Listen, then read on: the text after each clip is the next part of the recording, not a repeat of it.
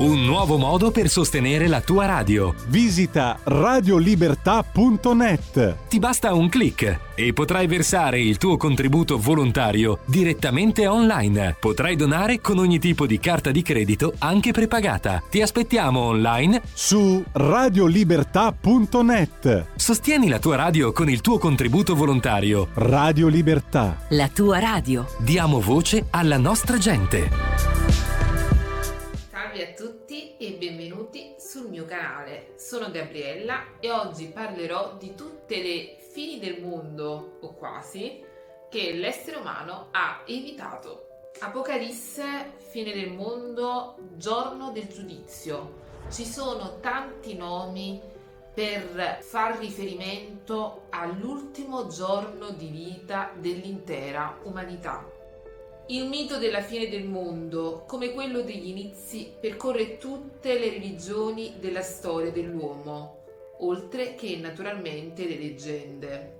Anche da un punto di vista scientifico, più volte si è parlato di fine del mondo intesa come estinzione della specie umana, soprattutto negli ultimi tempi, in cui l'argomento della crisi climatica è all'ordine del giorno problema di cui effettivamente non dovremmo mai dimenticarci. Oggi tuttavia non voglio parlare dei miti inerenti all'Apocalisse, non voglio analizzarli o discuterne con voi, voglio piuttosto fare un elenco di tutte le attese fini del mondo che l'essere umano ha catalogato nella storia tutte quelle che insomma in qualche modo abbiamo scampato o che forse non erano poi così reali. Secondo una teoria ottocentesca poi screditata, all'incirca all'approssimarsi dell'anno 1000 l'umanità sarebbe stata percorsa da diffusi terrori per l'avvicinarsi della fine del mondo Secondo questa teoria, la rinascita dell'anno 1000 sarebbe dovuta proprio allo scampato pericolo.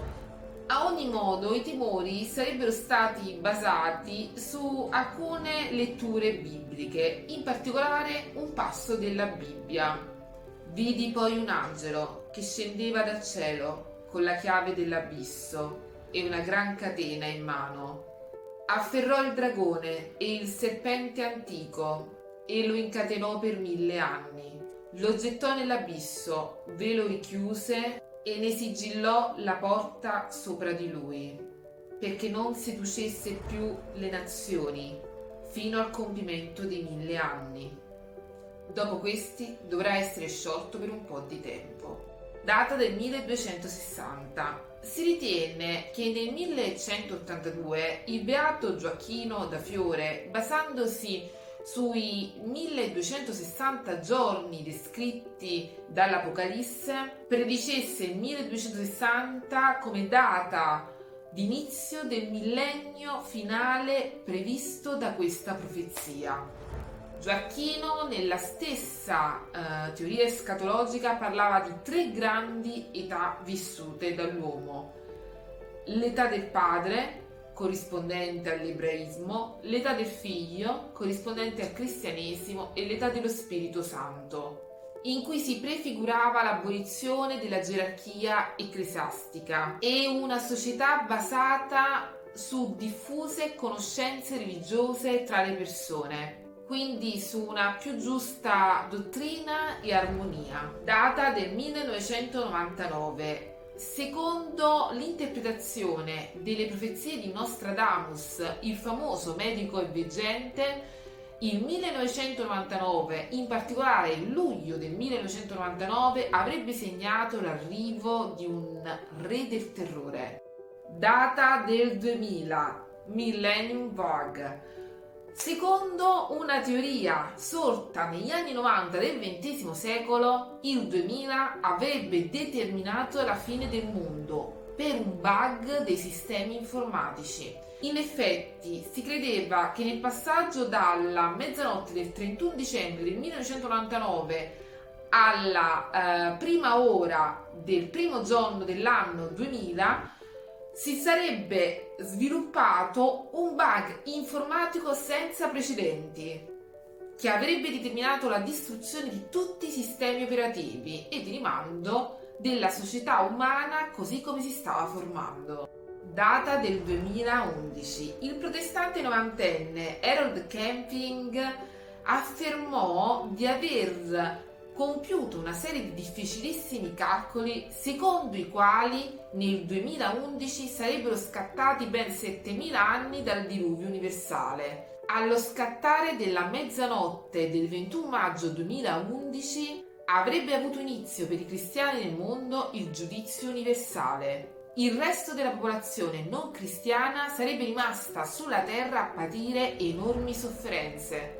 Una volta superata questa data indenne, Camping profetizzò la fine del mondo per il 21 ottobre dello stesso anno. Arriviamo alla più famosa, il 2012.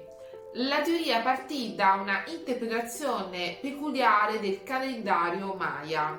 Il 2012 avrebbe infatti segnato la fine di un ciclo. In realtà si è scoperto che i Maya avevano calcolato molti più cicli, cicli che andavano oltre il 2012. Si dovrebbero aggiungere infatti altri 7000 anni. Un'altra molto meno famosa è la data del 2017. Il movimento aureliano ipotizzava l'arrivo di una popolazione extraterrestre, riprendendo un nome presente nella Bibbia, Yerim L'astronave eh, della popolazione extraterrestre avrebbe portato con sé 144.000 eletti. Nel 2001, tuttavia, la guida del movimento ha dichiarato uno spostamento della data nel 2035. Siamo arrivati alla fine di questo video, spero che l'argomento vi abbia incuriosito. Naturalmente ci sono tante altre date sulla fine del mondo che vanno ben oltre il 2022. Non ne parlerò in questo video, se la cosa mi interessa potrei farlo successivamente, scrivetelo nei commenti. Intanto vi ringrazio per essere stati con me fino a qui. Questo mondo è molto più labile e fragile di quanto pensiamo. Quindi evitiamo le fini del mondo che possiamo evitare e probabilmente l'argomento della crisi climatica citato a inizio video dovrebbe da questo punto di vista spaventarci più di qualsiasi profezia. Grazie, al prossimo video. Ciao. Il mondo è labile e fragile, come ci ha detto poco fa Gabriella Ronza, e allora noi ci affidiamo alla nostra roccia in conduzione, Antonino Danna. Apriamo anche le linee se volete intervenire con lui, 02 92 94 7222 o continuate a scrivere come avete fatto veramente in tantissimi al 346 642 7756. La linea torna a te Antonino. Grazie condottiero mio condottiero, io ringrazio Gabriella Ronza per la sua delicata e interessante rubrica, di solito va in onda il giovedì, non abbiamo avuto tempo e mi scuso con lei, l'abbiamo mandata in onda oggi, però vedete mi dà il punto, mi dà l'estro, um, Gioacchino da Fiore, Gioacchino era un eretico tra l'altro, calabrese come me, come vedete produciamo, produciamo svariati tipi di intelligenze in Calabria, ma scherzi a parte, mh, mm, questo millenarismo esiste proprio perché quando l'uomo, di, l'uomo, smette di credere a Dio, poi comincia a credere a qualsiasi cosa e, lo vedete, eh, tutte queste paure, questi terrori e quella. Ci dovrebbe essere qualcuno quindi che insomma, eh, venisse a rassicurarci, a dirci che ci sono dei valori, delle verità, delle promesse eterne, a vivere anche Etsi Deus Daretur, come diceva Ratzinger, la sfida che lanciò ai non credenti, provare a vivere come se Dio esistesse. In compenso c'è Monsignor Erio Castellucci, siamo qua su La Verità, datemi tre minuti, poi telefonate quanto volete. Eh, eccoci qua sulla verità, il compagno Monsignor Castellucci rivendica i maxi bonifici a Casarini. Con un articolo sull'unità con tanto di stella rossa marxista accanto alla firma, eccola qua, la inquadriamo sul canale 252 del Digitale Terrestre, l'arcivescovo di Modena esce allo scoperto e ci dà una notizia, i fondi a Mediterranea sono ancora più sostanziosi di quelli finora svelati. Scrive Maurizio Belpietro. Certo, Monsignor Castellucci forse avrebbe fatto meglio a scegliersi un altro giornale e non quello fondato da Antonio Gramsci e rifondato, ma sarebbe meglio dire sfondato, da Piero Sansonetti. Probabilmente avrebbe fatto bene anche a verificare come sarebbe stato pubblicato il suo intervento, evitando che il suo nome apparisse in prima pagina con la stella rossa a cinque punte, che è da sempre il simbolo del comunismo e dell'internazionalismo marxista. Ma a parte questi piccoli incidenti di percorso, voglio riconoscere che il vescovo di Modena e Nonantola ha avuto coraggio. Ce ne vuole infatti per dichiarare all'intera comunità di aver regalato soldi a Mediterranea, vale a dire a Casarini e compagni, attingendo alla carità del vescovo alimentata da diversi contributi, tra i quali l'otto per mille, le offerte dei fedeli, i lasciti ricevuti in diverse occasioni.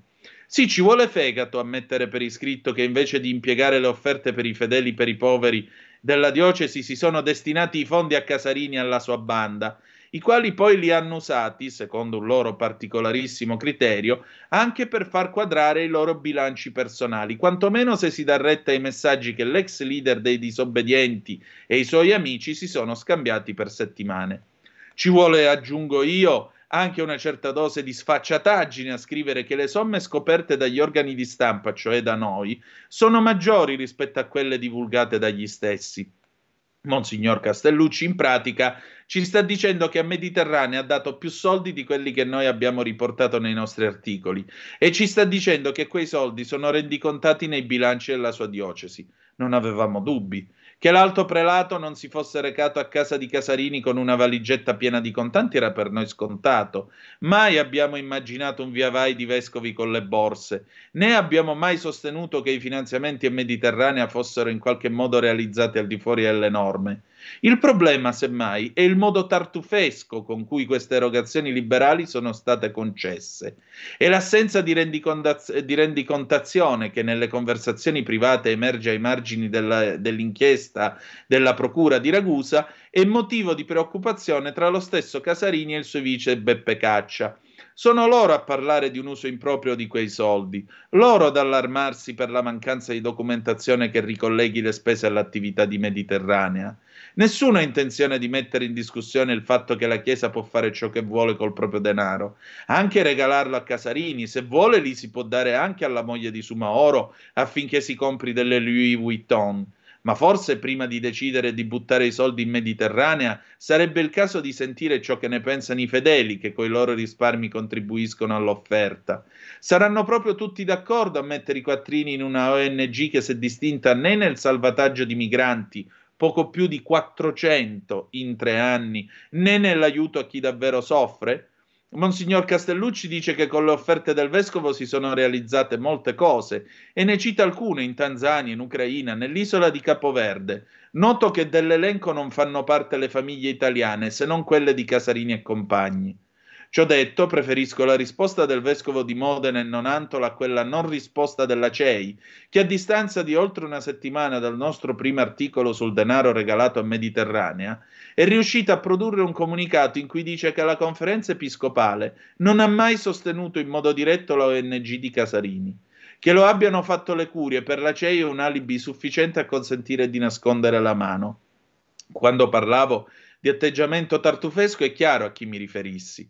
Del resto è sufficiente leggere le chat che noi abbiamo pubblicato per rendersi conto che la CEI ha sostenuto Casarini senza tentennamenti fin dal principio. Secondo i vertici della conferenza, l'ex disobbediente era un missionario. Dunque non si capisce perché adesso che la storia dei quattrini è venuta a galla, confermata anche da Monsignor Castellucci, alla CEI dicano che parlarne sia diffamatorio.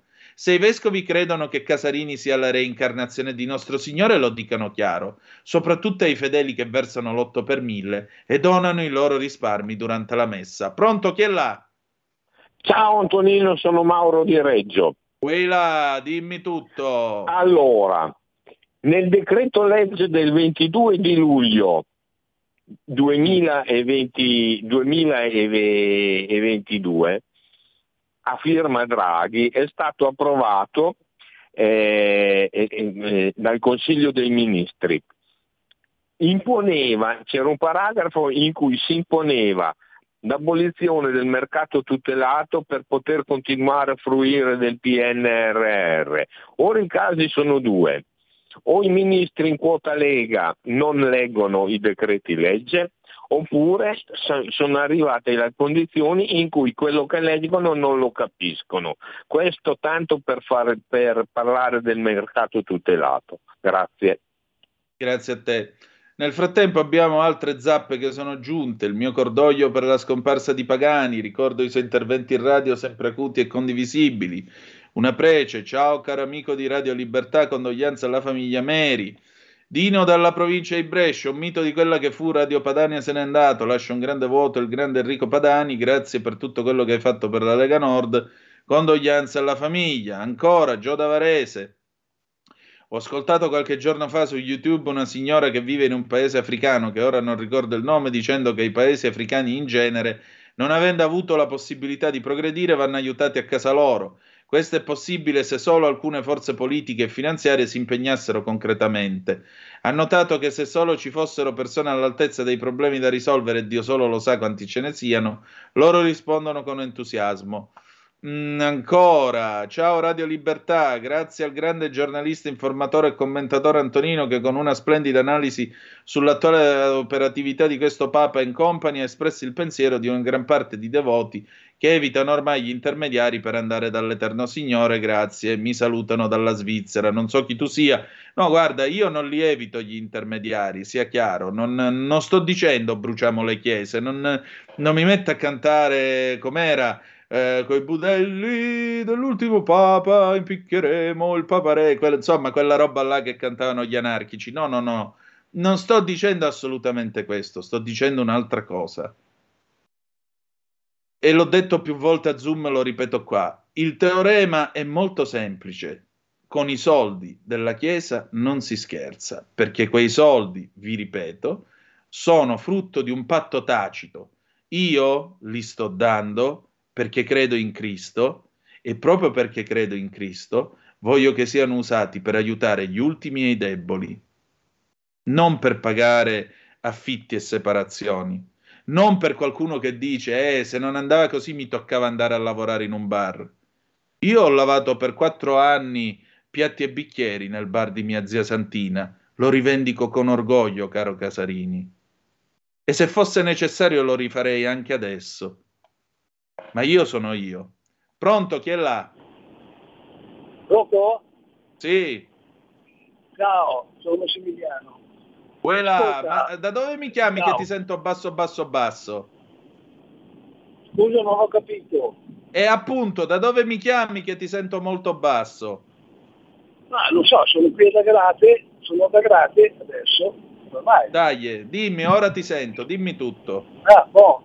Allora, ma scusa un attimo, ma quel, quella, quel casarin lì, che il nome omen, no? Tipo casino, eccetera, era quello che quando andava in giro a Quino Global, che mm, tirava i sassi alla polizia sperando nel mondo migliore, nel mondo dei poveri dei diseredati, lui se ne andava in giro con una Porsche è sempre quello, una Porsche giallo-verde. Allora, che la, che la Chiesa poi finanzi questi imbroglioncelli non c'è da meravigliarsi, perché fa parte del loro gruppo. Noi, io non ne do più, non ne do più neanche mezzo centesimo di euro alla Chiesa di oggi.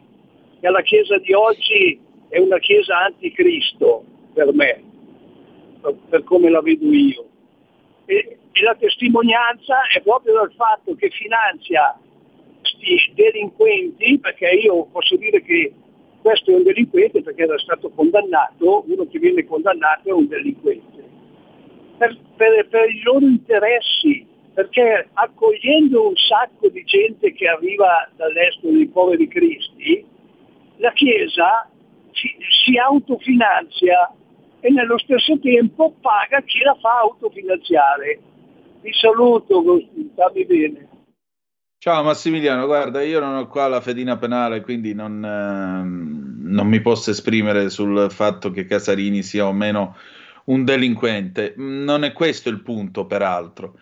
Il punto che resta è questo: c'è una parte della Chiesa cattolica e purtroppo è gerarchia perché parte dal cardinale Matteo Zuppi, uomo di Sant'Egidio, Sant'Egidio che vi ricordo aveva tentato di salire in politica con Andrea Riccardi quando entrò nel governo eh, di Mario Monti, questi avevano addirittura l'idea di fare un partito cattolico tipo la DC.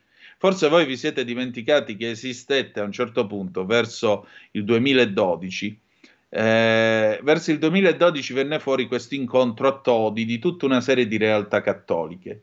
Questi avevano una mezza idea di fare un partito cattolico e la CEI tutto sommato poteva anche essere interessata. A questo punto però intervenne Sant'Egidio, si mise di traverso, no, il partito lo facciamo noi. Salita di Sant'Egidio in eh, politica con il governo di Mario Monti. Risultato dei voti cattolici, oggi i cattolici a sinistra non esistono più, nemmeno nel Partito Democratico, spariti tutti quanti. Allora, chiarito questo, eh, c'è una certa parte appunto che politicamente è simpatizzante a sinistra, questo è fuori discussione, cominciando dal cardinale Zuppi, presidente dei vescovi italiani, preceduto dal cardinale Gualtiero Bassetti, tutti schierati a sinistra, tutti quanti, tutti, non ce n'è uno. Secondo voi perché il Papa non ha mai voluto ricevere Matteo Salvini quando era ministro dell'interno? Perché secondo voi? Allora, questa gerarchia schierata a sinistra è una gerarchia che nel bene e nel male, in buona fede oppure no, io credo in buona fede, persegue un certo obiettivo politico confondendolo per la religione cattolica o incartandolo nella religione cattolica. Il risultato qual è? Che con questo papato la confusione dentro la Chiesa cattolica è diventata massima è diventata massima sulle questioni morali, è diventata massima sulle questioni politiche, è diventata massima su tutto. Oggi si parla di ecopeccati. Io l'altra, l'altra domenica ho trovato un eh, documento lì, un fogliettino che danno ai ragazzini che devono fare la cresima e andiamo a fare una gita nel bosco perché così possiamo vedere il creato, ammirarlo, rendere lode a Dio e poi ci dobbiamo preoccupare della sua tutela e salvaguardia. Ma che cos'è il WWF o è la sposa di Cristo? Questo è il punto. Questo è il punto. E poi succede che 2 milioni di euro vanno a una realtà del genere, realtà che non ha salvato così tanti migranti, e in cui dalle intercettazioni che vengono fuori si parla di un uso quantomeno opinabile o sul quale è legittimo avanzare, porsi delle domande di questo denaro. Denaro che è stato dato in virtù di quel patto che vi dicevo prima. Io i soldi ve li do perché credo in Cristo e li voglio dare per i poveri. Ecco, infatti, allora, vediamo un po' mm, chi è che ci scrive. Messaggio per il Cardinal Cainarca. Chiedo un regalo per me e tutti noi. Che ne diresti questo Natale di mettere in vendita in offerta libera anche meglio un CD con incise le tue meravigliose letture? Sto facendo un esperimento con mia nipote. Segue la tua lettura sul libro, ferma la lettura quando incontra un termine che non conosce o una frase che non capisce. Lo stesso faccio io, per esempio, bloccando quando Manzoni descrive un luogo o un personaggio per farle notare come l'autore ci faccia sentire presenti sulla scena. Insomma, specialmente i promessi sposi che i ragazzi non digeriscono sempre, così diventa un meraviglioso, dico un'eresia, passatempo. E questo senza volerti adulare, anche grazie alla tua splendida voce. E non ho finito. Che ne diresti di leggere per noi a tutti i giovani la rabbia e l'orgoglio della nostra Oriana? Ancora. Buon Natale eh, a te e a tutta la truppa. Io sono fra quelli che potrebbe rivendicare di condurre con uno di voi, ma evito, fate bene da soli non ho capito che tu sia. Comunque, buon Natale.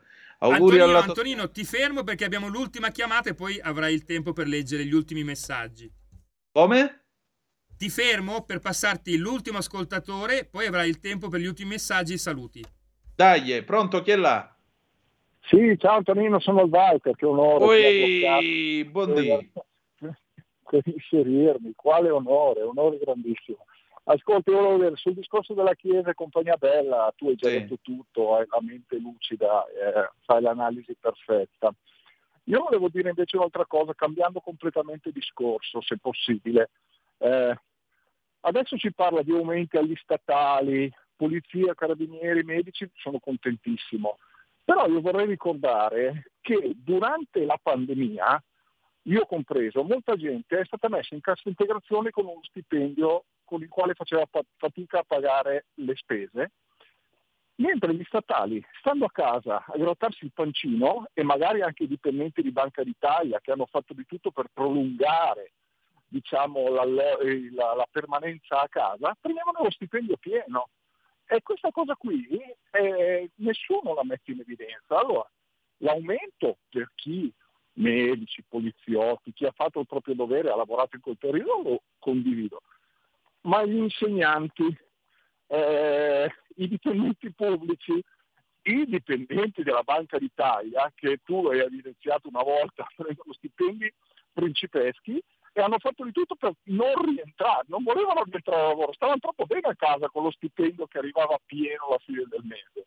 Quindi volevo solo mettere in evidenza questa cosa qui, che se ci sono dei soldi da dare, magari prima ricompensare chi è stato davvero svantaggiato in quegli anni, non così, dentro tutti. Solo questo.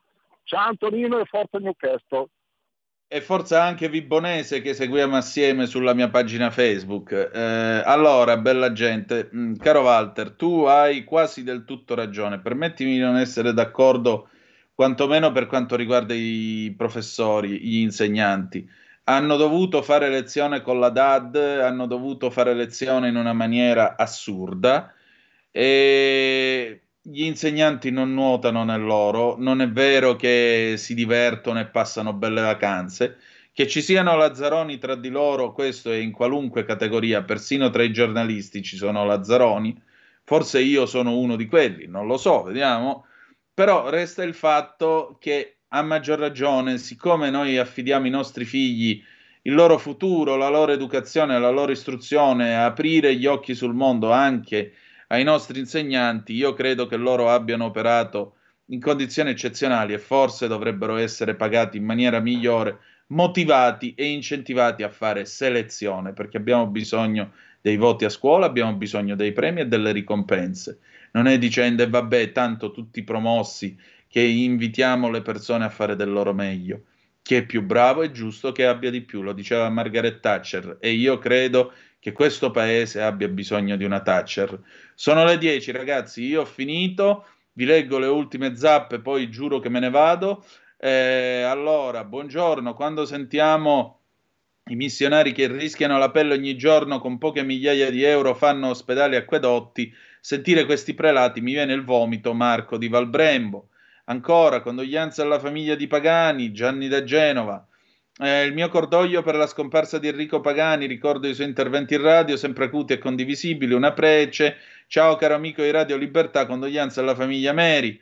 Silvana, ciao Silvana, un abbraccio grande anche a te. Buongiorno Antonino, il disegno della nuova chiesa di sinistra arriva da lontano.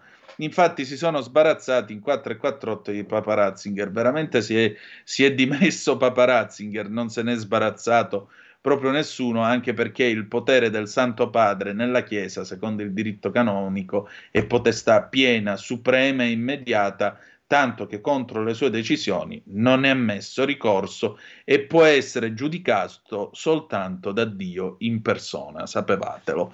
Questo è quello che insegna il eh, codice di diritto canonico che si basa ovviamente sulle scritture, la tradizione e la Chiesa. Or dunque, noi abbiamo finito per quest'oggi, grazie per essere stati con noi. Adesso l'aria del sabato sera di Loretta Goggi, anno 1979. Se avete voglia, ci ritroviamo mh, mm, lunedì mattina alle 7.30, ci sarà Giulio Cainarca, io alle 18.05 con Zoom e poi sostituirò Giulio martedì mattina alle 7.30. Grazie per essere stati con noi, grazie Carnelli, grazie al nostro Stefano, il nostro apprendista stregone, e ricordate che malgrado tutto, the best is yet to come, il meglio deve ancora venire. Alle 11 non so se ci sono, eh, se c'è Green Press con eh, Sonia Bedeschi ed Ebla Ahmed, comunque alle 12 poi, poi Orietta, Oretta Pierotti Cei, grande momento di lirica e di cultura, ma dove dovete andare? Ma state a casa che fa pure freddo. E ricordate che The Best is yet to come, il meglio deve ancora venire. Vi ha parlato Antonino Danna. Buongiorno. Avete ascoltato la rassegna stampa.